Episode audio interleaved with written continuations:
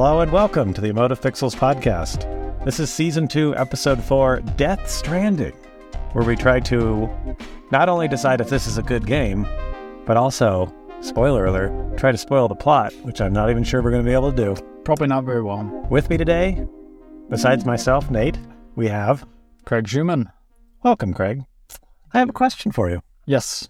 Were you lonelier or more fulfilled during COVID 19? Can I say both?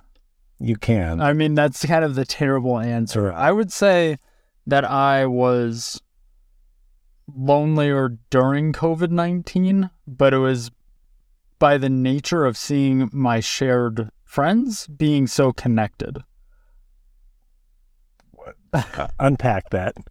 Are we processing something right now? I think we're processing something. I personally was so enveloped in work and things going on that were taking up so much of my time that I was seeing people that were doing, you know, these get togethers and game nights and having like, you know, these experiences of shared, you know, connectedness from their independent spaces. And I wasn't taking part of those. So I think I was lonelier by nature of being more busy at my own, you know, professional life.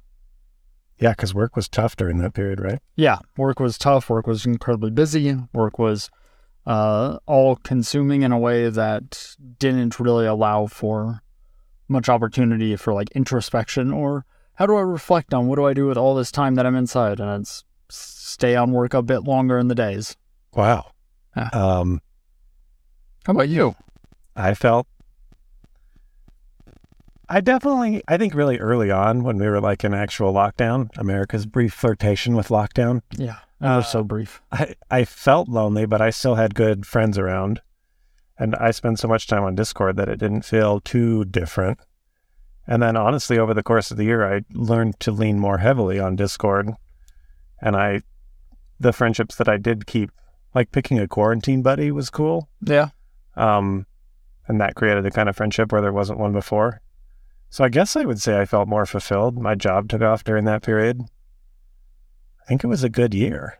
yeah. It's kind of weird to think about. Like, is it a good year for us? I mean, you can get an old state Imposter of self. syndrome. What what does that mean for our own privilege of what that year looked like for us as well, as Yeah. far as what comfort and things that we could have based on our on our health and being a- able to stay home. It's a big yikes.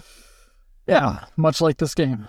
Okay, great. So before we humiliate the host by making him try to describe the plot, Oh, I can't wait to hear this. is this a good game? Do you recommend Death Stranding? How many caveats do I need to associate to that before I can actually give a real statement? I'm going to pull a hardball and so you got to give me a yes or a no. Yes, I recommend it. Okay. Have you recommended it to other people? Yes. I also would recommend it and have recommended it. Yeah.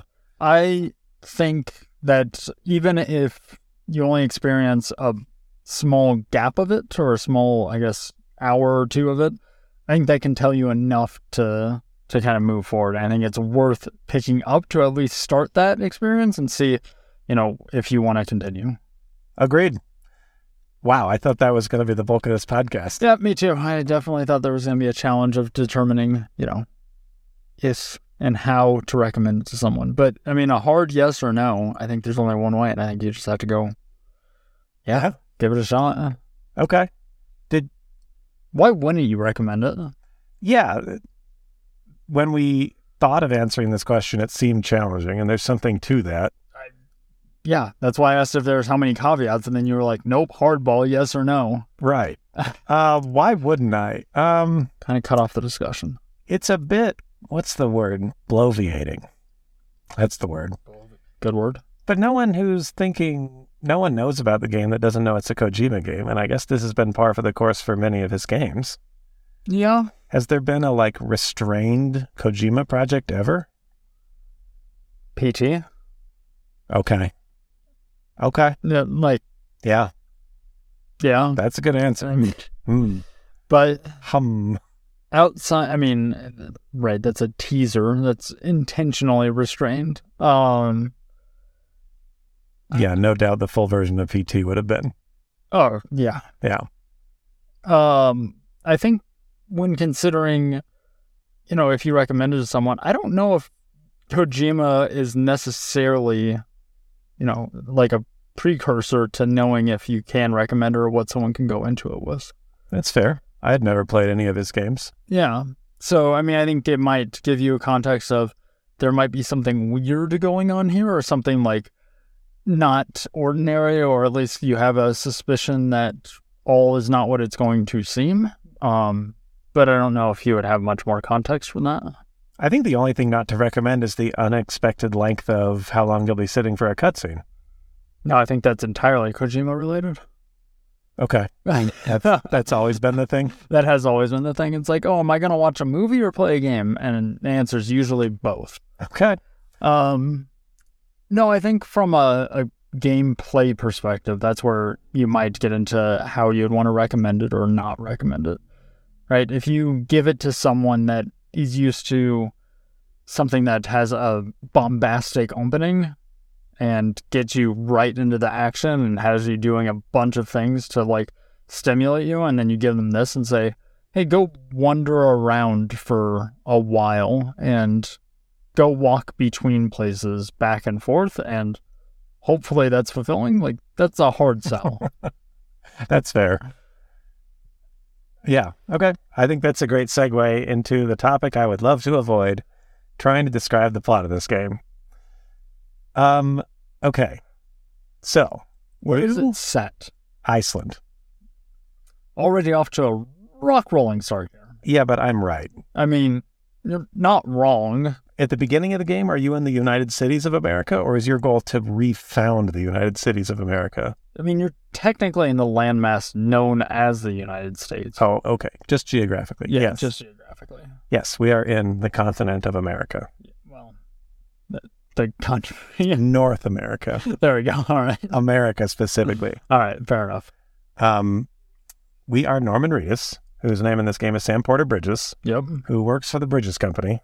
also true. Um, and we are pulled in through plot into helping our mom, okay. who is the daughter of the president of, of the former president. No, the current, we think it's the current president of the United States, cities, United Cities.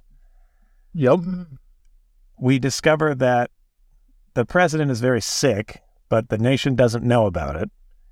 And the daughter is has gone out west in order to try to reconnect all the cities of the United Cities of America with an internet-like phenomenon known as the chiral network. She sends you a hologram of herself saying, "Please come rescue me. I'm in what? Uh, the daughter right yes, Port Knot. No, West Knot. I think it's Port Knot City. Port Knot City, which is on the west coast, and you're in the D.C. region to begin. So Is essentially, it Edge Knot City? Crap. that would make sense. Can we just call it Los Angeles Knot City? Right. That I mean, that's a fair point. It is Edge Knot City. Okay, great. So your goal in this game sets up from the beginning to be to cross America and rescue Amelie, your sister, who is going to take on the mantle of the president of the United States cities of Iceland. I mean America. The game looks a lot like Iceland. It was definitely mocapped and like texture capped in Iceland. There's, Yeah. it's not Yeah, it's not even. It's not U.S. by any stretch of the imagination No. other than I guess the cultural commentary. Um, so that's the spoiler-free version of the plot that you're set up with.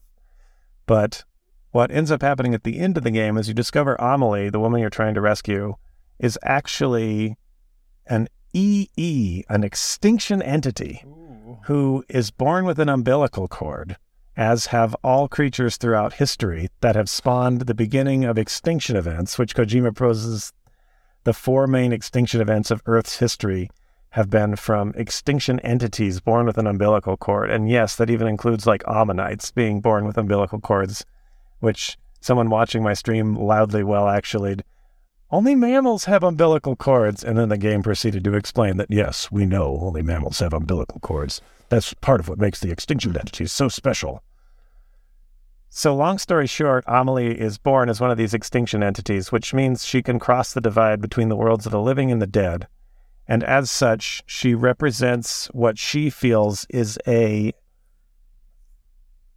a um, an extinction event that she believes won't bring total extinction to humanity, but will kill most of it with the side effect of increasing humanity's uh, genetic resistance to future extinction events by allowing them to gain dooms, which your protagonist has, which is a means of contacting and experiencing things on the other side of the void between life and death. Um, let's see, what else is there to say? I think there's a BB. Oh yeah, how about that? Kind of, You have to kind carry of important. you have to carry this BB, which is a baby, across the country because they've genetically modified babies that they remove from the womb of people with dooms, I think, and insert into these pods that you carry around. And they essentially plug into your suit as someone with dooms, and they give you the ability to visualize the creatures from the land of the dead that are lurking across the landscape The BTs. excuse me, the BTs. The BB lets you see the BTs. and the BT stands for beach thing. And the BB stands for, I don't actually remember what BB stands for. I might go with Beach Baby, but I don't know if that's Oh, I think that's not. definitely right. I mean, it seems It sounds right. It sounds so on the nose that there's no way that Kojima did not say that is right. Yes. So your beach baby is key in the like all the marketing for this game where you see Norman Reedus and his funky fetus. This game is so stupid. It really is, but it's great. What it man, okay. What other media is this stupid and also this great is a great question, but not for the middle of the plot description. Probably not so much. So at the end of the game, you are given a choice, which I also need to talk to you about, to either have Amelie to stay with her forever in the beach, which is like the in between land between the world of the living and the dead, Yeah. and that in that sense, kind of like. I think that represents acceptance of humanity's extinction because by staying there, she continues to widen the gap between the living and the dead, which is what's threatening humanity. Like the the bridge between life and death being more permeable is the thing that's bringing extinction essentially. Right. so by staying there you're kind of encouraging it. Your other choice is uh to kill her which she claims will let humanity live but probably it's only a matter of time until another extinction entity arrives Right. I think the it was like you can do this, but you're just delaying the inevitable. then at the end i chose slash was kind of forced to choose to not kill her Right. And then when we came back, she didn't make it with us. And Die-Hardman, your mysterious, most likely to be the villain guy that totally wasn't the villain, is actually elected president, and the nation is refounded as you walk away. And who do you find out that you are? Well, let me tell you, you are Mads Mikkelsen's BB, yep. which is a big spoiler and actually really interesting, I thought. Only interesting in that it was well acted and well performed. But I'm still kind of baffled on that. So you are Mad Mikkelsen's baby, yeah. But then the stories that you're reliving or the memories you're seeing are your own that you grew up in? yes, And who is Lou? Or your BB, right? Like another BB. just another BB that's unrelated to your lineage. Correct. Okay. So at the end of the game, you get a choice to free the BB and take the great health risk and legal risk, allegedly, of breaking your BB out of its container and raising it as your own, Yeah. um, or recycling it because it's presented like this is a tool in building the new internet and it's no way for a creature to live. Right. So your your morals lead you to like dispose of it, but then you can decide to keep it.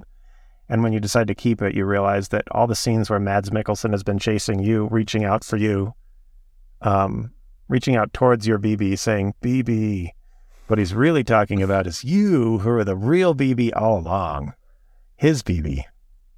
It's all very overwhelming.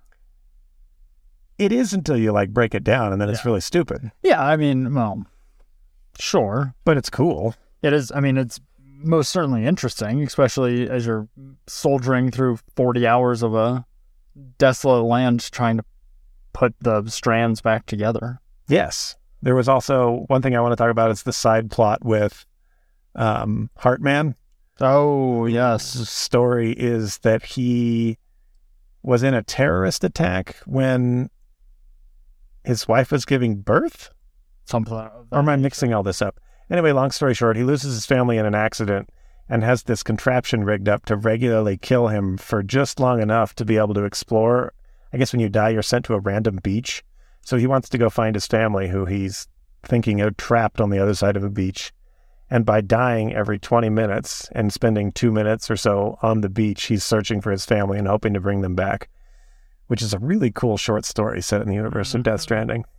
I was like, I would like to explore more of that. I would be Yeah. very curious to see what is the experience of constantly going in and out and phasing in and out between these different beaches as you're searching for loved ones. Yeah. Especially, I guess that's one other piece, right? Is everyone has their own individual beach, right? There's uh Yeah. Like- Okay. yeah, so and their beaches don't have to look like one another. So a beach doesn't have to be the prototypical water, sand, so on and so forth. A beach is just the in between place and it's made up of your own experiences, your politics, your race, your, you know, views and all of that helps influence what the beaches that you go to.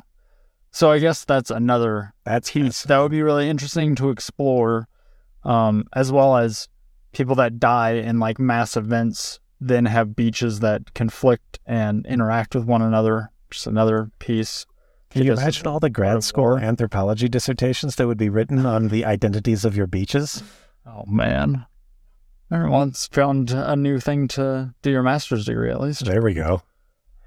or doctorate, I suppose. Did I do good? I, you did shockingly well. I mean, I think we we didn't necessarily explore like fucking Higgs. Like, kind of feels like an important piece. There was yeah, like Troy Baker Troy was in this game, Yeah, and he was good. Troy Baker was very good. Um, and then also the sisters, um, Lockne and uh, Mama, yeah, Mama. I mean, I don't know if they. I I feel like out of anyone, they were more plot devices that helped bring different parts of the game forward, right? So of connecting and upgrading your Q-pid and kind of more of the game moments, but nonetheless, their their interactions and separating themselves from a BB that was. Did she she was. Bo- she was the BB died during childbirth and stayed connected to her. Is that what happened? wasn't there a terrorist attack and a void out during? her? Oh, right. The hospital like collapsed. Yeah. Oh, yeah. During it, and then yes, I think Gave birth in the rebel. That was a hell of a scene. Yeah, but And then, then there was a BT connected to them, and that was how she kind of developed a lot of the tech for the chiral network, isn't that yeah, right? that's how she like helped understand how the Q-pid would work, which helps reconnect the different cities to the chiral network. Um, and then separating herself from that BB that wasn't alive ended up connecting her to her twin sister again, reconnecting her to her twin sister. And then she died. Yeah, and then she died. I'm not really But then, sure like- why. Her and she didn't ever like turn into um she was Oh yeah, she- her body didn't BT. decay. Yeah, it all. didn't decay, which is interesting in an entire separate piece. Um, but yeah, no, I think uh, overall that was a very succinct plot summary of something that that had no succinct way of wrapping itself up. Now, I want to ask you this. Would you rate my plot summary as higher or lower than you would rate Death Stranding? Oh man, I would higher. I was honestly surprised. I was I was more surprised by how well your plot summary wrapped up the moment. Um, I did not expect that to be a compliment. yeah, that's that's pretty much what I think. Okay. Do you want to talk about some of the themes in this game? The theme is the game, I think. It's Monster Energy. Okay. Well, don't forget the beer Yeah. that replaced it halfway through. Did that happen? Yeah. When you picked up the porter, oh God, I just realized. Of course, the beer in this game is a porter. Oh, of course it is. Yeah, you pick up Bridges Porter, which I hope That some bearers symbolic of the themes of being just the name of the thing. dead on. Yeah, I was like, there's no, there's no subtlety here, right? Picking up likes from people. This is the perfect way to talk about this game's lack of subtlety. Is that it's so unsubtle that it ends up being subtle because you just miss some things. Yeah, that is entirely true. You're like, oh yeah, of course that's what that would be, and then wait a second, Yeah, hang on. That's actually the real thing. Um, obviously, the game predicates itself on being about connection. Right. You are reconnecting the cities of the United Cities of America. Yep.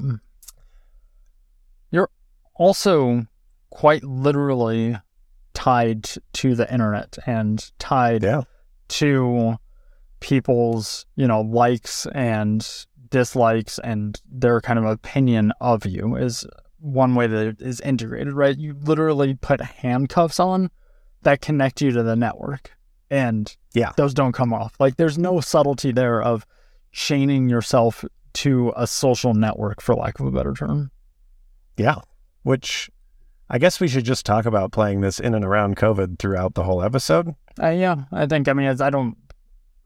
We both. So when did you play this? Okay, great question. I pl- I started in September of 2020, so like late late COVID, Yeah. and then I finished in probably I would say June of 2021. Okay. So it was still we were still talking about the Delta variant. We had still, but it kind of felt like the whole thing was kind of a memory at that point, Yeah, that's fair. Oh, by the time you were actually Like, finishing the in game, the meat of the game. Yeah, that's fair. And I played it during 2020. Like actually, throughout a lot of the times, it was kind of the empty.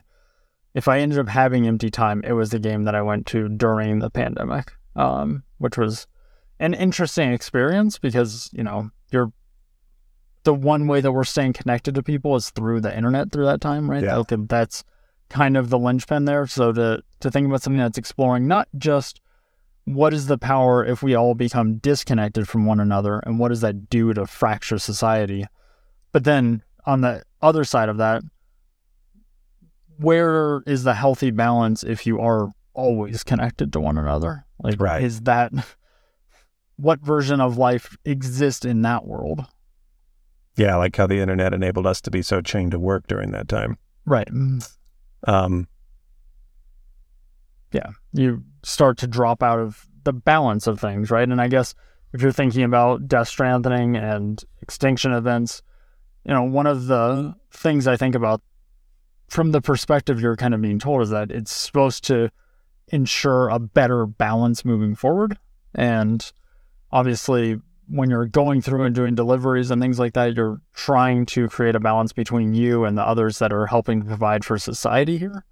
But it's also impossible to forget or not see kind of the people that aren't included in those, right? yeah. Was this a game actually about connection? No.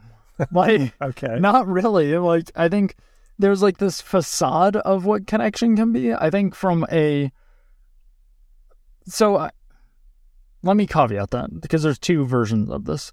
One is yes, it was about connection in a sense of people having to come together to achieve something, right? Okay. There was something that was like we have to link together and quite literally have to bring our um Collective like resources and yeah abilities. yeah like our resources are pulled constantly like there's a very collective action of to rebuild the roads and things of that nature we're utilizing resources we're utilizing what other people have we're continuing to build this and then to connect to the next person you need to utilize the resources that the previous person helped you with right like so Yeah. something of society building on one another but then on the other side of that is this what I found to be an entirely disconnected internet age, right? Of when you deliver things, when you get emails, you get likes, like literally thumbs up, likes, and that's kind of like a currency. But I never found any sort of fulfillment from that. I never felt like I was doing any actions to create or further that, which very well could be the point, right? Like the Yeah. point is that you're doing actions that don't and the likes don't matter. Like that's the context here, or like that's the um that's the point of view. I guess it's being imparted on this of like this is our version of this. Like you don't need likes to bring society back together. You don't need this validation externally. But these are the side quests, right? Did you feel like the main plot of the game was putting the money where its mouth was in terms of connection? Like, did you feel like you were reconnecting a country? No, I felt like I was reconnecting a corporation. Oh, interesting. Yeah. So it was a theme of connection, but not really the one the game was talking about Yeah. between people. Not really between people. I mean, there was some elements of that, but I felt, That's fascinating. That's Maybe- actually a really interesting perspective, I think. yeah, like how disconnected or um how everything was built, right? Like you're going and reconnecting warehouses for lack of a better term with like delivery bots out to, you know, people that are trying to live lives and all of those different connected pieces never gave me a sense of like, oh, we're building a community as much more like we're delivering like a fabrication network that can help rebuild, um, but rebuild from like an infrastructure perspective. That's a great. Okay. Yeah. I didn't even think about it from that angle. Yeah. It did seem clear that so much of this game was directly attacking like Amazon and the nature of Amazonian like workers, Hmm. like the people who get addicted to package delivery. Yeah. Uh, it's an interesting and on the nose. Well, I mean, don't the people like they literally turn into the bad guys? Like Yeah. one version of a faction of people that are like drunk on deliveries and Like what, what are they addicted called? to it. The, um, the Packers or um it feels like it's going to be even more direct than the Packers. What are they called?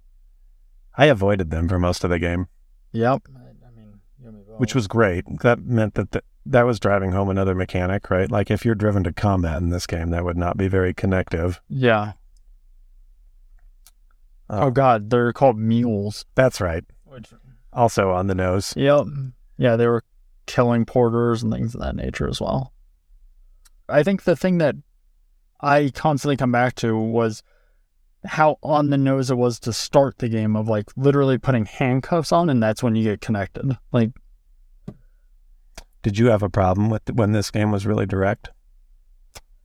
This is like a media in general question, I think. no, I kind of enjoyed it. Like I enjoyed that it was just Just go for it. Yeah, it's just I was like, if you're gonna send it, like just send it. Like you don't need to either go the far other direction of, you know, show don't tell and really bring something up and talk about themes in a complex way and trust that I'm going to figure out the theme that you're talking about, or just go full throated in the other direction. Yeah, Just give it like, yeah, just like all right, well, you're gonna put handcuffs on now, and you're connected to the internet, and we're gonna pay you in likes, and be like, oh, okay, like sure, let's let's have that conversation because we can go that way too.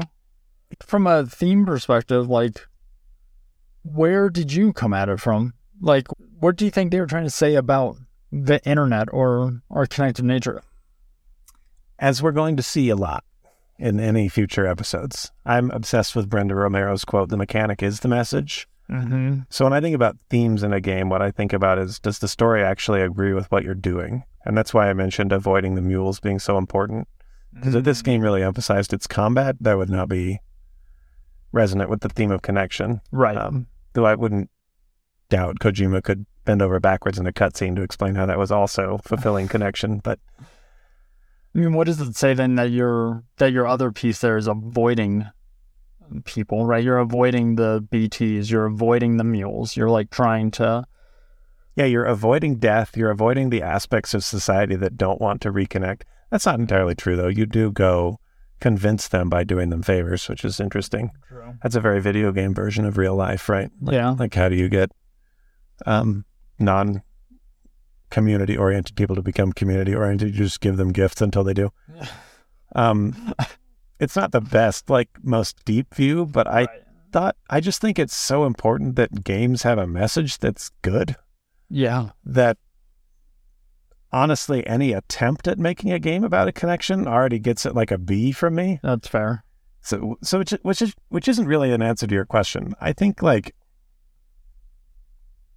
after playing this game, people talked about how it was like totally a new thing and how it was its own new genre, and I don't agree It with that after strand genre. Yeah, it's like I don't think that's true mechanically at all. No.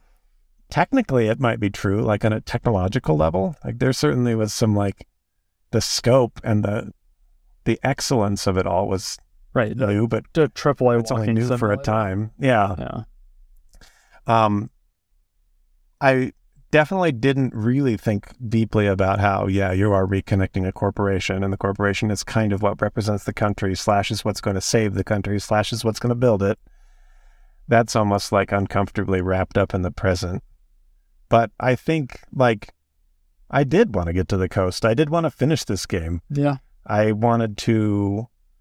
Not, not just to see what wacky shit he was going to say at the end. Like I was, was motivated, but There I, had to have been like a small part of that where you're like, all right, like absolutely. Yeah, if we're going for it, yeah, going? where the yeah, how how are how are you going to try and pull this one back together? I really liked how pretty it was. Also, that was a motivator. That's not really theme related though. I don't know. I felt like I just loved him like explaining everything to me. I really love that in all kinds of media. The overly verbose explanation, like the fact that he felt the need to explain how asexual people existed in the world of Death Stranding, and apparently he didn't quite get that right, according to articles on Polygon. But like, I love that that's in there. I love that like every single person you meet is like sending you cool emails. It's just an optimistic dystopia. The emails are They're so also sweet. there's like a and lot weird. going on there too. There's It's not lot. like here's a hundred and fifty words that we like typed up real quick. It's like no, like here's you know a nice like thousand word dissertation on something happening on this part of the world. Yeah. Okay, well, sure. I guess I'll hear about your life going on over there. That's neat. Yeah, there was like divorces and marriages and Yeah. There's people that Guess you that was the same guy. reconnected. Yeah, and then Yeah. and then they're like, um, turns out not a big fan of this dude. I ran back to my other hide a hole. And then her mom was like, actually, I realized I made a mistake and they're reconnected now, right? Yeah, Like I think some- so. Something. There, there's so much in this game that's so heartfelt in such a like auteurish kind of over explanation way that I couldn't not be charmed by it. And the fact that he was using that energy to build a theme of something positive was really meaningful to me. And that was the part that got me the most in COVID, I think. It's like, it's just nice to have a game that's like a good, that's trying for something good. Right. I think it's nice. I think the mechanic being the message is the huge part of that, right? Yeah. Like there's nothing I never felt required to engage in combat or like combat was a solution. That's actually something um that I think as we move into kind of what AAA aspects we're Yeah. taking into this is like the boss fights like definitely feel incongruous with like what the experience was Ooh, I didn't- yeah. feel the need to have combat with different massive BTs to gate my progress, like that part didn't feel as comfortable as something where, you know, you're able to use stealth or use other ways to work your way around it. I know we're not, it's not an immersive sim, right? We're not talking about a Deus Ex level of being able to explore or exploit the environment to get around it. But I kind of wish there was another option to go combat less through the entire experience. Yeah, I totally agree. I think this does mark a good segue into talking about what is AAA about this game. Yeah, not Troy Baker. Yeah. Or Sorry, definitely Troy Baker. definitely Troy Baker. Yeah. Like, I don't know why. I don't know why there needed to be a villain in this game, considering Mads Mikkelsen was a really cool and personal, like, villain. yeah, or at least this he was a driving force. Like whether you call him a villain or what his Was Technical, he? Did like- he drive you? He only drove me to the very ending. I I was definitely captivated by the moments that were kind of flashback experiences, right? And trying to experience like wandering around the jungles of Vietnam. I'm like, I'm not really into the fact that we're having to shoot at each other, but at the same time, why why is this part why is this war zone important to your history? Yeah, well, but that's Mads, though.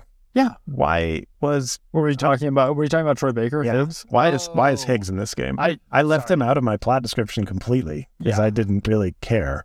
Right, and I'm not really sure why he's just the guy that wants the extinction to occur, right? Like his Yeah. entire purpose is I want to Force Amelie to do the thing. yeah, I, yeah, I want to force the extinction of it does happen. Like I'm literally like the Higgs boson particle, right? Like the God particle. Oh, that's like- right. Yeah, like we are Yep, like that's two. continuing the theme. here. If we had a bell, we'd ding it Yeah. yeah. times so I realize a dumb thing. Yeah. So yeah, outside of people are going to want to be powerful. Like that was kind of the theme that he was representing to me was that power corrupts. Like, Yeah. Okay, like that's, but that's not interesting, right? Like, no, it was. It just felt like a conventional story plot stuck into an Yeah. already compelling. Like, I was hey, reconnect the world is not much less compelling to me than reconnect the world because there's a bad, like, evil guy that is bad. yeah that wants to Not connect the world. yeah and wants to literally. St- I mean, I guess that's what it is, right? Like he's supposed to be the driving force that convinces you you need to make it to the end so you can stop the extinction event before you know that Amelie is the entity. You're right. That does that gives you the yeah. I f- you only really learn about Amelie at the very end of the game. Yeah. So so up until that point, you're kind of trying to stop that event from occurring, and you're at least the player's kind of motivations up to that is driven by thinking that Higgs is the one that's going to cause the extinction event, or at Yeah. least is the one that's the bringer of that. that makes sense. But all that said, I still don't know, you know, with the themes of connection, is there a benefit in forcing combat? In both the Higgs and the Mads. Yeah, both Yeah. of those like require you to interact in that way and and overcome something and overcome, you know, quite a bit there. And I'm I'm just not sure if I if that ever resonated with me outside of please don't knock me over. I don't want to have to pick up all my shit again. Yeah. like I that was totally kind of my thought through those entire process. It was like, cool. I hope I have weapons that are good enough to make me quickly get through this, so I can get back to just wandering around and delivering packages because I don't, I just don't care. It's interesting because I think the the um what was Mads? I keep referring to him by his name. Who was that?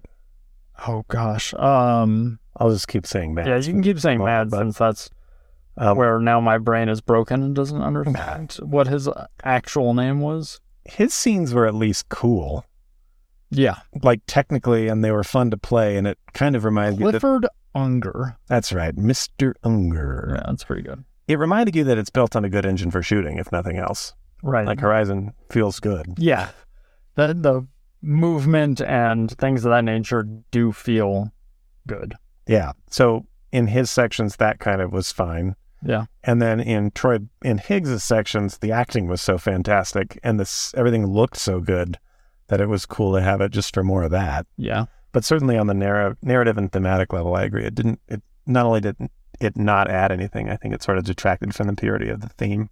that's the interesting part is like it's taking us to unpack this because i'll be honest like i was definitely like a stand for whenever troy baker and higgs showed up Yeah. i was like what the is going to happen here like i am i am into whatever you are going to do and whatever nonsense that is about to be thrown at me like yes grab my cool. popcorn yeah he Yeah. was very cool but like The scene where he forces Quiet like to walk out basically naked was very intense. yes I don't see a lot of like uh archetypically evil scenes that are like affecting, but that one was like, ooh, fuck this guy. Yeah. You're like, cool, you can either protect an entire city that will go up in flames and explode from a, you know, nuclear detonation.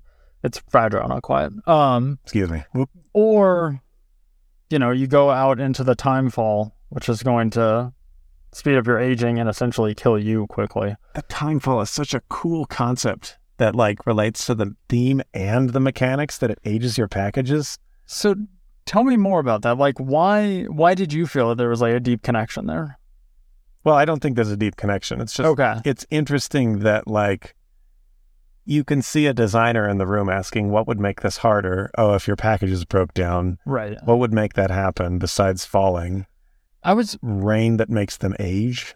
I was just curious of what's the do we know the universe reason for like why timefall exists? Like it is a oh, strange thing that you know, Yeah. we're we're having something that increases aging, which I guess could mean death is coming sooner. Like that's kind of the closest piece that I come up to it, other than like it being a cool mechanic. I never felt like I understood why, you know, the the stranding brought forth that specific thing. I don't think I know.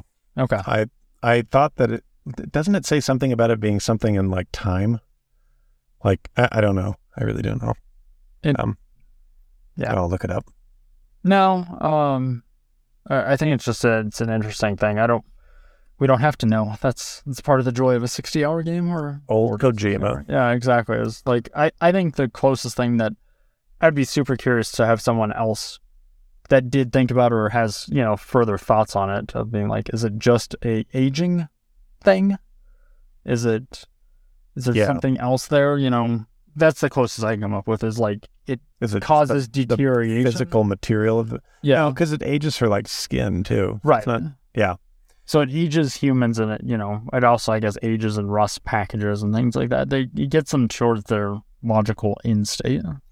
That also does explain why the landscape looks so Icelandic, though. I just realized Icelandic is an ancient landscape in some senses, right? So, like, True. if it just if time were accelerated in a wet world with a lot of rain, I You wouldn't would really have- with You'd have a lot of rock and rock and moss. yeah, moss and I didn't even think about that. yeah, I didn't either, which is interesting. Yeah, you wouldn't have a lot of trees and obviously you wouldn't have a lot of buildings and things of that nature. Like all of that would just Huh. deteriorate. Huh. Okay. All right. Well, great. Now I understand why the United States looks that way. So I'm Now I'll make fun of the Iceland thing a little less. yeah.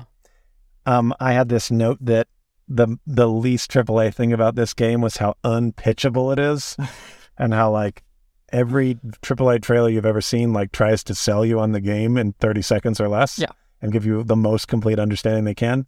Not this game. This game was like, what if I just confound you in every trailer? Yeah. And like, it worked. It definitely worked. It was like, what was like the opening trailer was Norman Reedus like on a beach, and then there's like the BTs kind of visible over the water out in front of you, and you're like, what the fuck's happening? And then I think they followed that up, and I can't remember if it was the next trailer, but it was like Clifford Unger with a machine gun and Guillermo del Toro like wandering through a sewer in like a war torn city, and you're like, how are these things this is a connected? game. Yeah, what Yeah. what is happening here? Like, are we getting a shooter? What like what? That was before even anyone knew like what is the actual game, and I don't Right. think many people knew what the actual game was until it launched.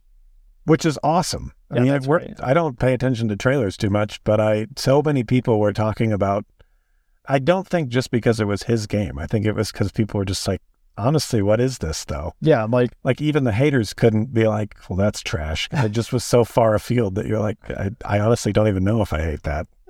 important to remember also that like the backing of Sony here was Yeah. really instrumental in this. They continued to pitch it as a showcase esque title. It had top billing at different events throughout the time from when they announced the partnership with Kojima to releases closer to the actual release date. But there was definitely a lot going on there where like you kept seeing this very strange thing show up in the same conference that you're getting Call of Duty and Destiny and whatever other updates for, you know, all these other types of games. So it always stood in like stark contrast where I think if you would have seen this at Annapurna's showcase, you'd been like, oh, something weird is happening. Okay. Like You're that right. kind of fits the bill. But I think it was The context. the context and the contrast between what it was shown against was like, what the hell is happening here?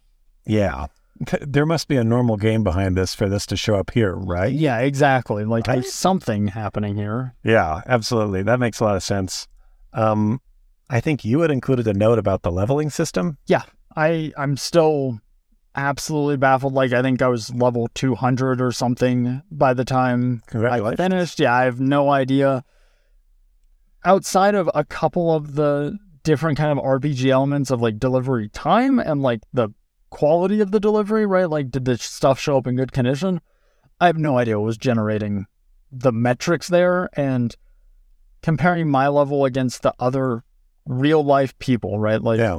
that's something we didn't even comment on, right? Is that you are connected to other people through the real internet in our lives Right. and seeing their contributions and building on the world is also reflected in your game, right? And as you reconnect to the world, you get a benefit from that. But seeing other characters and going into the menu and being like, oh, I can see what other people have been through this area and see what level they are. I'm like, neat. I have no freaking idea what any of these numbers have to do with anything other than they The keep going ones. up Yeah. and like great like there's not really a transition in that you know as you go through the game you do get power-ups for like a better term right you get like better exoskeletons and you get things that help you move quicker you know different pieces there but none of that's you know leveling up per se as much as it is getting better equipment so it's it's always felt disconnected to me I feel like there were like five petals of the flower that represented your level, and your Yeah. level was the sum of all five. And three of them would be basically the same, yeah just a linear like ascent based on your progression through the game. yeah And then there was one for mission time, and I was like, okay, I guess if you did a bunch of the urgent missions, you'd get that one higher. yeah And then there was one But other. why? Yeah, Why like what- you? what's Yeah, the- what's the point? Am I supposed to be judging my friends on that? But it's just a way to see what kind of quests they've done, and that's like the not the not the part of this game I'd want to talk to my friends about. No, and I almost the only way that I could contextualize it was that the even the fact of including leveling there was a commentary on our, you know, drive to be like, yeah, our worth. Like, um, if you're gonna combine likes as something that is was part of the interface, and then you combine this leveling up and this progression of like, this is how I feel like I'm doing a good job. Yay me! Like it, it definitely felt like it was. I don't even know. It was like camouflaged, right? It was like camouflaged into the interface and into the worldview, but also making a statement of this is all meaningless. But if it makes you feel better and makes you feel motivated, then like that's why we're putting gamification in here because you want to see a number tick up, but it doesn't actually fucking matter. Yeah, I mean, if that's commentary, then the likes are definitely commentary also. Yeah. Yeah, that's interesting um, and hilarious. Um, If someone knows that there's a purpose to the leveling and it's like meaningfully changing your play experience, I would love to know, but I I would absolutely love to. Too. can't imagine there is. Yeah, then we could transition to how I played a whole game and didn't know what the purpose of leveling was when there was an obvious one, which is also weird. Were there multiple endings in this game? I have no idea. I don't think there was. I thought, I Kept trying to shoot her okay, yeah, I was like, every and didn't let me. And then the game Just no. four times over, two hours before it ended. Four hours Four. four hours, yeah, I was like, I do remember starting the ending on a Sunday morning and then being like, I guess it's I guess that's my Sunday evening, so that's neat. Neat. Um, yeah, I didn't think there was any agency in the ending because I think I did the same thing you did. I kept trying to figure out how to win, and then it was like, no, that's not how this works, and kept restarting. And I was like, oh, okay, I don't actually. I'm pretty sure I actually looked up how to finish the game. Like I kept It was hitting a fail state, and I'm like, I just don't care. It was so bizarre. I don't. It told us there was a choice. The game. I don't. It was so weird. But I'm pretty sure there wasn't. Yeah, I don't think so either. That part really threw me off to the point where I was like annoyed. I'm pretty sure, yeah, because, gosh, I'm thinking back to last year, and I'm pretty sure that was why I looked it up. Was like, you're saying I can do something, Right. and then I keep failing, which I think this is the only time in the game where I did actually look and be like, What the? what is happening here? Yeah. Because, like, I want, like, I just, unfortunately, at that point, then I'm heading to the end with, I just want this to be finished instead of like, I have a curiosity of why it's doing this, which I that think is a bit of a failing. that calls back to the like what makes this game unrecommendable. Yeah. Have to find a way to play this game without ever having that thought, or you have to like call it quits as soon as you're like, when when can I go? Yeah. Because as soon as you're in that space, this game is all bullshit. That's true. Well, especially the four hour ending. it's funny because we all talk about, you know, certain games that we think waste people's time. Yeah. And you're like, you talk about a JRPG that adds a bunch of like mundane battles so you can level up your character. And you're like, this is literally just adding padding. And Right. we now have like a 40 hour game of essentially padding, right? It's kind of funny because like we talk about, I don't know, farming in games, right? And you're like, I'm to farm experience. And here it's like, I'm to well, farm deliveries. It's a, a bewilderment that someone was able to make a game out of the part of other open world games that people dislike the most. Yeah, I mean, right. That's, like, like, yeah, yeah, you fair. If you walked into a pitch and you're like, all right, so listen, I really want to make an open world game. We're gonna have people going all over across the U.S. I want four hours of cool. cutscenes at multiple points. Yeah, definitely long movie length, expensive CGI cutscenes. Yeah. but also the bulk of the game fetch quest. Okay, I'm listening. Here's two hundred million dollars. Yeah. How much did this game cost? Right, I probably somewhere in that range. I would imagine A lot. Yeah, but yeah, it is. I mean, I, I can't imagine being in the pitches. This is an unpitchable, non-profit making game that definitely Great. made a profit. Yeah, like Yeah. Which is incredible. I don't know if it's just I think we'll talk more about Kojima himself here in a bit, but it is it is quite an achievement. For all the bullshit, it did really well. that is entirely true. So, exploring the world, doing fetch quest like activities. What did you do in all of that downtime? There's a lot of time of just wandering around the world. I you would think, I'm a big podcast guy. Yeah. You'd think that would be obvious. Yeah. But I enjoyed being in this world so much that I didn't quite have the like spare attention. This wasn't like a nothing thoughts game. Kind of fucking shocked. Really? Yeah, I'm like legit shocked. I thought maybe the first 10 or 20 hours, but I figured by the time that you're doing deliveries 30 hours in, that it'd be like, all right, turning my brain off, doing deliveries and just kind of running them. No. I that would make sense and I'm sure any sane person would do that. I've never been so motivated by side quest bullshit as building roads across this goddamn world. Yeah. It was so fun. Did spend a lot of time building roads. And I loved like It having was to very satisfying. It really was. I loved having to think at every mission, like, okay, I'm going to go off here, get some resources, build more roads to make two thirds of my journey to the place. Mm. And the terrain was so good. Like that huge fissure that ran down kind of the east side of the main area, like, really was challenging to get around. I really like the way this game. I don't really like using stuff in Yeah. games. And in this game, like, literally having to wear it on your back makes it hard. So I didn't often have like ladders, which Right. is great because I think the game was a little better when you were like reckoning with the landscape instead of just plopping down ladders across it I definitely would agree there. and avoiding the enemies and sometimes getting in combat. Like it all just like was enough for me to not. It, it was just the magic balance to me where I was doing side quests and they were kind of nothing, but I was motivated and I was engaged and I was thinking the whole time. And also, anytime I did try to listen, it would pull one of its awesome music cues on me. And I would always immediately stop everything because the music is so great.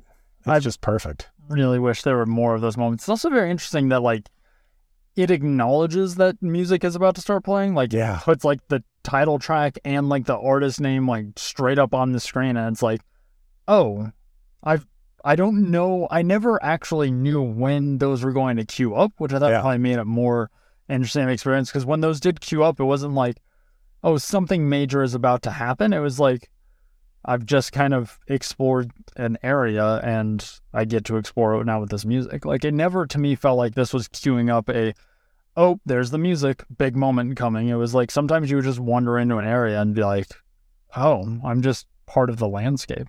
It was a. I had a trust in the game design. that The music meant there wasn't something going to happen for a bit, which is really cool. It was just you and the terrain. I was in a similar state to you where there was enough a lot of the time that was interesting um, to explore the world. I think I did somewhere on the back half. I think I turned on some podcasts, but I think I was interrupted whenever a music would swell, Yeah. and I'd be like, and not listen to that. Like, Yeah. gonna gonna pivot back to it. I think um, there was definitely a couple points where I was cleaning up the map, for lack of a better term. I was like, I want better roads throughout this area. Yeah. And in those ones sense. where I was like kind of backtracking on myself and I'm like, there's literally like I know the next story mission takes me to another part. Like I know I've kind of done what the game expects me to do in this area, except build further connections out. And in those moments I'm pretty sure I had gone back to either I might have even had an audiobook on, um, but something that I was listening to. That makes sense. Yeah. Did you have a favorite item that you did use that you like kind of tried to keep on you because it was just kind of what you would fall back to? Um, I- questions. I loved using the container spray. Okay. It was just intensely satisfying to like have to plop packages down and just. Did you ever just leave it on you and just turn the spray around and just spray it at your face? Does that it gets it on your back, Okay, great. which is I like figured. yeah, it was very good. I was like, this is enjoyable to me to just like spray it directly at me, and it's Yeah, like, right, looks like me using suntan lotion when the sun's out. Yeah. Yeah, very good. I'm sure it won't get in my eyes. Oh my god, it hurts. Yeah, this is a problem. Um, I loved, man. Okay, what is like narrative, like mechanically, laying down ladders was cool. Yeah, I loved. This isn't really an answer, but I loved how the gun, how you like pulled guns out of your back and like slapped them to the gr- side, and their cases fell off. yeah. Like, it's just very cool. There, there definitely is some great, not even just UI work, but just like I think the UI actually is kind of interesting. Um, of how you kind of explore the map, but there's just a lot of great animation work of Yeah. these little things that tell you what's going on, that telegraph kind of what the experience is, or kind of add some sort of um, Juice. heft to it Yeah. or juice. I think. Um, did you build a lot of the, I don't know, sky cranes for lack of a better term, or the The zip lines. yeah the zip lines? I actually did, yeah. And especially when the game ended and you're able to go back, I found myself building those kind of all around the terrain, even over the areas I'd built roads on. Yeah. So I was like, oh man, this game is really, This really got me. once those kind of came into existence, like I got very interested in how to set them up in like the way to get the furthest. And like I was Yeah. trying to like challenge myself with like it's like this is out of range. I'm like, I'm gonna find a place as close to the end of the range Yeah. as possible that has as many views of as many different ones also. Yeah, totally. I felt like a surveyor. Yeah. I was trying to make the most pretty and efficient route Right. and not just duplicate the road. I did feel like I always need to have a rope on me. Like the rope Yeah, kind That of makes sense. That was kind of the one thing where I was like, ladders, I could figure out ways to get up, and even if it meant going around. But when I came to somewhere and I was like, I need to get down, it was like, I would rather just be able to be like, plop, like, off we go. I think I made the mistake of carrying ladders, thinking that they would be both good at up and down, and the Mhm. ladders down could be tricky because it would let you deploy them even in cases where they didn't go all the way down. like it's like, oh man, I know them. Yeah. So the rope would have been good. That is fair.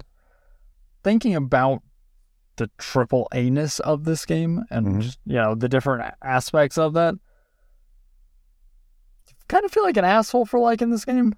Well, it's definitely not the AAA parts that make me feel like an asshole. It's the like overly verbose voice of the creator being like not just over your shoulder, but directly in your ear, licking your brain with like direct statements on the meaning of the game.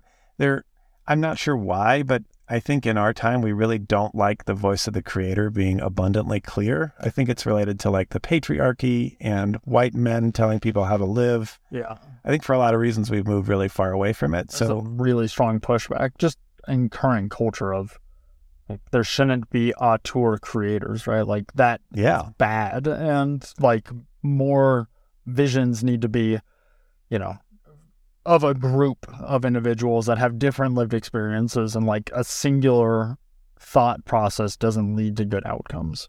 I agree, and that's why I phrased this question so guiltily. Um, but I love it. It's weird. It's way more weird when one person's out there, and I love it so much more than a perfectly polished, well-rounded experience. Right. It doesn't feel to me like there was a bunch of play testers that sat in a room and said like what is or is not fun and then told them to like go take these notes and make it into something. Yeah, Right? Like I- I love that in books. I love that in everything, basically. But I do, of course, want a world where more people are able to bring their experiences to bear. That Right. my passion is to empower a diversity of auteurs instead of just, you know, white guys, yeah, or in this case, a Japanese guy. Japanese guy. So this Japanese guy, Hideo Kojima, then his influence here, does it outweigh or outstrip the game in any way? Like, did you ever feel like it was overbearing to the point of being like, Kojima, give it a rest? Or, I mean, No, I loved it yeah, okay. every single moment. Ex- ah, well, the ending where uh, the Amelie scene just kept going on and on, and it like faked me into thinking there was a choice. I didn't see. I couldn't even find a charitable interpretation for why that was happening. Yeah, that's fair. I'm sure there was one, but personally, that was the one that got me. And I think, kind of like we talked about in the Kentucky Route Zero episode, Yeah. I think even if you're into this sort of stuff, everyone's going to have a different scene where they're like, mm, Yeah. you know, I think you might have pushed it a little too far. Yeah. but I just get so excited that someone's pushing it too far. Like that's so much better than Right. a Far Cry Five. That's somehow like claiming to be about something and is about less than something. Right. Yeah. We're not a political game. We're set as a militia in northern U.S. during the Trump years. It's like, okay. And then you start playing, you're like, I mean, you're certainly not saying anything. So that's, Yeah, and I think I think games have such a history of doing that, yeah. especially in recent memory. Like window dressing without actually confronting what the Yeah, piece is. that I love a big slappy, slappy, drooling attempt to do it. You know, like I can't. Yeah, but I think Craig, in the question, am I an asshole for liking this game? Yep. We're gonna take a little microcosm down literary history corner. Would love to know this. Do you remember the Odradek, the little star-shaped thing that pops up on your shoulder? Yes. It made a lot of really annoying noises, and the slow motion, like, pew, it popping out, drove me absolutely bonkers. Really? I thought that was so cool. I thought it was very cool the first 50 to 100 times it happened, and then less cool every time in an escalating fashion after that. Oh, you're not even highlighting the best part, which is when it pops out while you're using a zip line. Yeah, which is That's just, like just insulting. Let me read you from a Wikipedia article okay. about The Cares of a Family Man, written by Franz Kafka between 1914 and 1917, about a creature called the Odradek. Okay. Um, at first glance, it looks like it, and stop me when this becomes unsubtle. Okay. At first glance, it looks like a flat star-shaped spool for thread. Unsubtle. Oh, bummer. And it, it does seem to have thread wound upon it. To be sure, there are only old, broken off bits of thread, not entangled together, of the most varied sorts and colors. But it is not only a spool, for a small wooden crossbar sticks out of the middle of the star, and another small rod is joined to that at a right angle. Now, does that sound familiar to you? A little bit. These details offer the reader the ability to examine and criticize the purpose and necessities of objects for things or people such as Odradek. Odradek is described as an object, yet, yet also is given a hypothetical humanoid appearance when the narrator describes the object as being able to stand upright on two points of the star. Oh, man. So, that's all pretty on the nose. Okay. But are you ready for what people have written about it? Please. Um, so we have two interpretations. Okay. Of course, we have the critique of capitalism, which obviously a star on your shoulder that's humanoid is a critique of capitalism. I'm not, not even going to bother to explain that. But the more interesting one is Odradek appears to represent an object with no clear purpose or apparent use. It appears not unlike an exhausted spool for thread wound about by old broken off bits of thread knotted and tangled together of the most varied sorts and colors. Okay. However, the text makes it explicit that there is no apparent use for the object. As such, scholars such as Samuel Ramelmeyer have argued that the obscurity and uselessness of the object serves to create a foil for the narrator. He argues that the object's apparent uselessness, when seen in light of the existential dread pervading the last paragraph, can be understood as underlining the narrator's lack of purpose.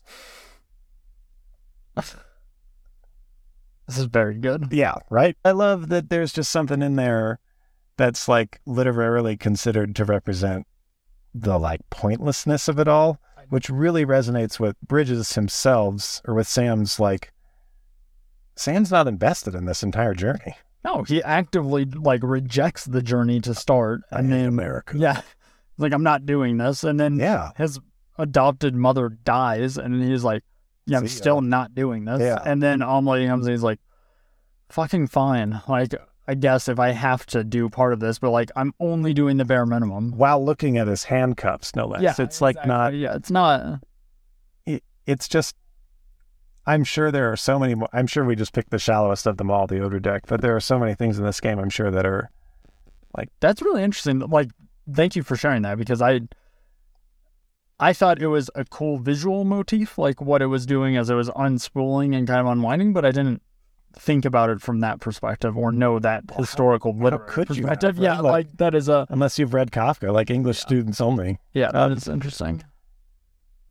But I think in our culture also there's this idea that like unexplained, non pretty explicitly stated references are also pretentious. Yeah, And this, I think this is a great example because you don't have to know, and it's not asking you to know, and it's not ever like sneering at you for not getting it. It's just completely unstated, which is cool. yeah. I think it's almost an Easter egg for those that are in the know, right? Like it's I kind of a, a cool way of acknowledging, like, hey, if you know what this reference is, like you're gonna understand the themes a little bit more deeply. But if you don't, like that's cool too, and like there's still at the surface level a cool thing here.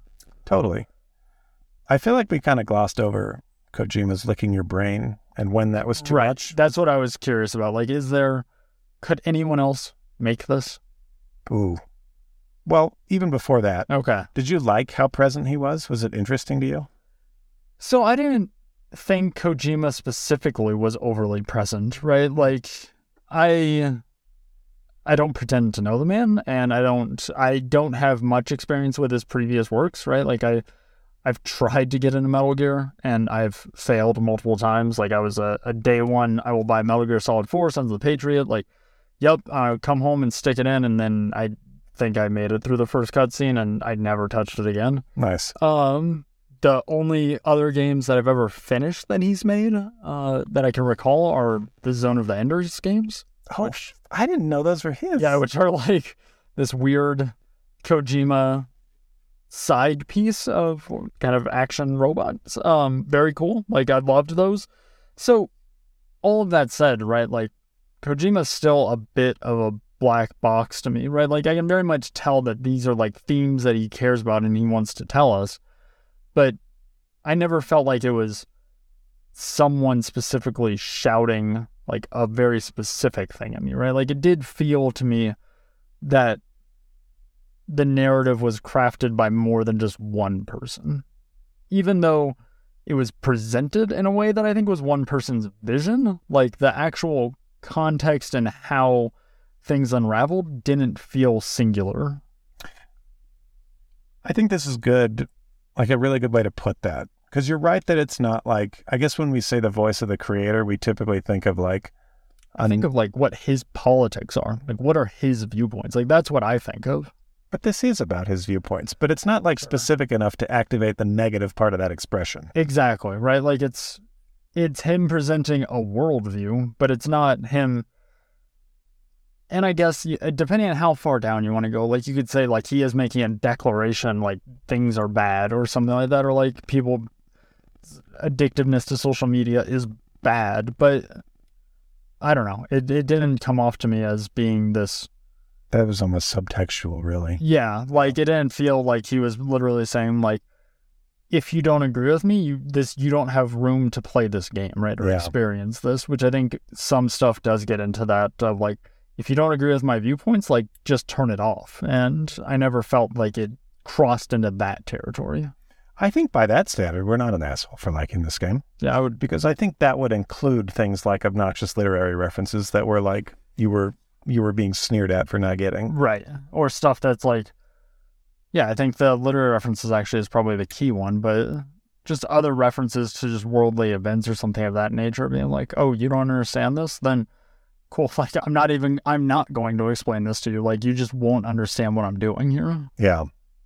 To again reference Kentucky Route Zero, they weren't even so obviously presented that like people like Will would be led to expect that they would deliver into something. They were just Right. there because someone thought it was cool. Yeah. In a way that almost feels even more fluent with the game than it did in Kentucky Route Zero.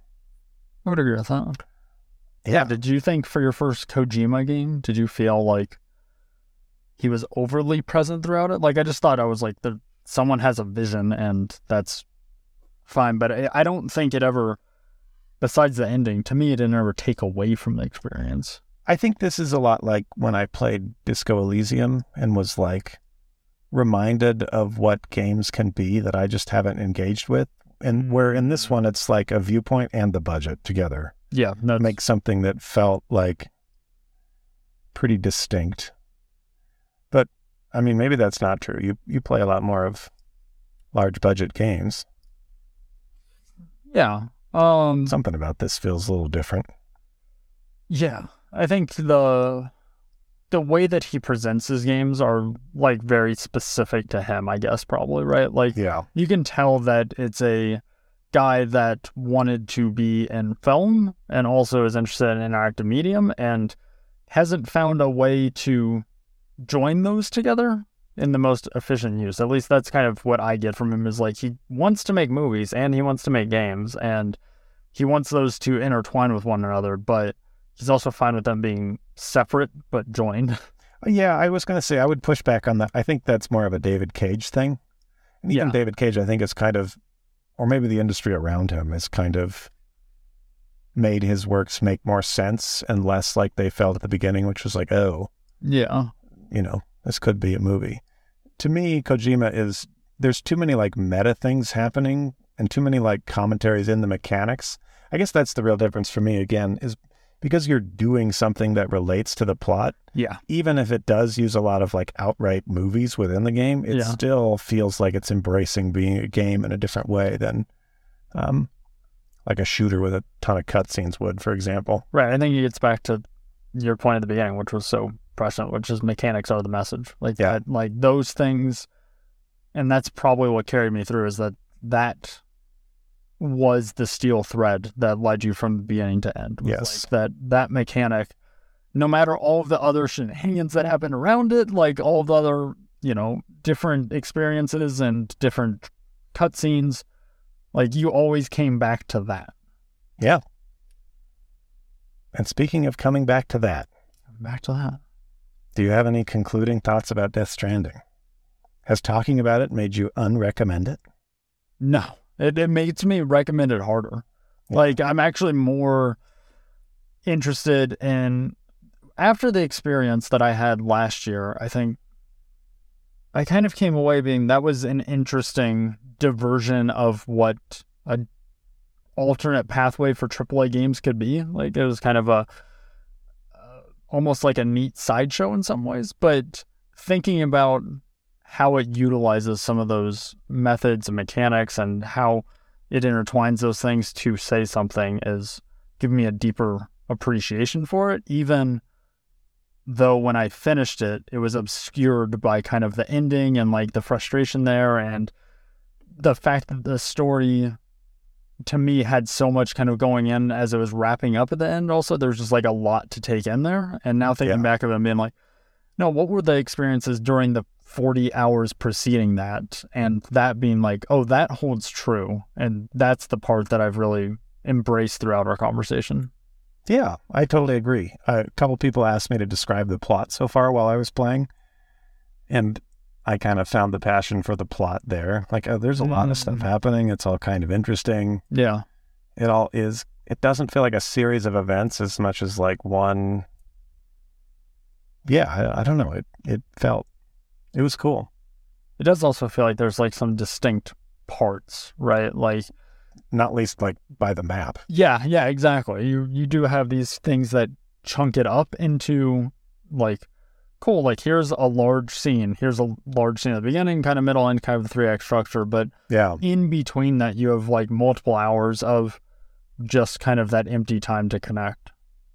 Um, I loved any message of connecting humans is great, obviously, especially like connecting humans through human technological inventions is just uh was really a breath of fresh air amidst all the social like Facebook criticism and Twitter criticism and people kind of slowly turning against social media. Like this was just kind of nice.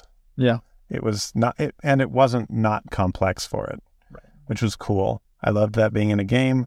I, I can't say enough about how incredible it looked and sounded on the PC version. The DLSS, it ran incredibly. It, yeah. Um, So one of the best looking games you ever played? it is the best looking game I've ever played. And- Every frame was beautiful. The cutscenes were great. I loved that. Um, whoever did the port, uh, which was who did the port? Um, We actually handled that. No, please. Uh, so it turns out Kojima Studios did the port, and fucking incredible. It looks so good. This is the game that taught me why DLSS is so cool, because it looked different than any game I've played at native resolution before. It looked better than downsampling. It was really interesting. Um, interesting. It is a really cool technology that turns out, I think that was the thing to be excited about NVIDIA's 20 series, not the ray tracing. Um, yeah, so it was bizarre seeing like clothing textures, like as close as you can get to them, that still looked like perfectly high res. Amazing. So that was a big part of it. The sound design was incredible. The the atmosphere of the game and like its ambiance and the music that Ludvig Forssell did was very good. Um, I found myself wanting to listen to the soundtrack out of the game, but I didn't do it until I beat the game. I still listen to it pretty often. It's cool. Um, It must have a mood. definitely has a mood. Yeah. Um, I also need to check out Low Roar, the band that like most Oh, of the yeah. songs are from. I think that's just a band Kojima likes, which I guess. Oh, we didn't even talk about how it's just his friends in the game, I mean, which I truly love. yeah, I loved seeing Conan O'Brien in a game. That was great. Geoff Keighley. Is Conan O'Brien's wife really a cosplayer? I don't know. I don't know. That would be interesting. Hermen Hulst was in the game. Yep. At a PlayStation Studios now. Something about that just makes it feel more like a, a human game Right. made by someone, which is great. Not just choosing some default character thing. Yeah. You're like, cool, I need something to look generic. You're like, no, these are real people. Yeah, absolutely. Um, I was occasionally annoyed, but always delighted. So yeah, love it. So, last question Yep. Are you interested in the director's cut? Should I be? Tell me about this. I know that it's like more stuff. I know Kojima hates that it's called the director's cut. Yeah, because it's not a cut. Yeah, right. It is like this is it's like the usually we took a film term, which is director's cut, and applied it to video games, and it is not that. It is the opposite. It is a kind of deluxe Expanded cut? expanded edition of a bunch of stuff that they've thought about either since or some stuff they didn't have in there when they started it. But um I'm interested, but I wouldn't replay it. yeah, I don't A think long time. yeah, it would be it would be an interesting thing of like maybe in I don't know, five years Yeah. to come back and be like, how does this thing hold up? What do I think about it now with distance from like hopefully the pandemic is Yeah. is in the rearview mirror by then, which We're, I don't know if we're out of Yeah. track. yeah, we're not not really routing there right now, but um and then to see like what other things have been added and be like what it would kind of give into the theme of the world of it being connected and that things can grow and change in it, which would be kind of Uh, interesting to to explore. But I think that would be for a future future decade maybe. I also still have it installed. Like I'm probably going to spend another 10 hours building out the full road network, Yeah, which will probably prolong me wanting to replay the story for a little bit longer past. that Um, makes sense. Yeah, I'm definitely curious to hear more of what's in there outside of seeing trailers and also being confused. I'm like, why is there a racetrack and like a racing game in here now? It's interesting. Well, now Which- it has to be. Yeah, now Yeah. now we've gone back to the, the Uh-oh. original narrative of is a better racing game. Gosh, sure wouldn't have thought that that would be a question they'd be asking, but I mean, we Kojima's already on it. the vehicles do kind of suck. Will there be a sequel? No, I don't Well, think so. I love that. Yeah, I'm I'm pretty fan. I'm, Yeah, the vehicles suck, but the like rising over the water is great. yeah, that is true. Awesome. Death Stranding, What a game. Kojima Productions. I guess 100% of the Emotive Pixels crew that played this game recommends it. so Yep. that's pretty good. Take that for what it is. Well, I guess that'll do it. Talk to you all next time. Thank you.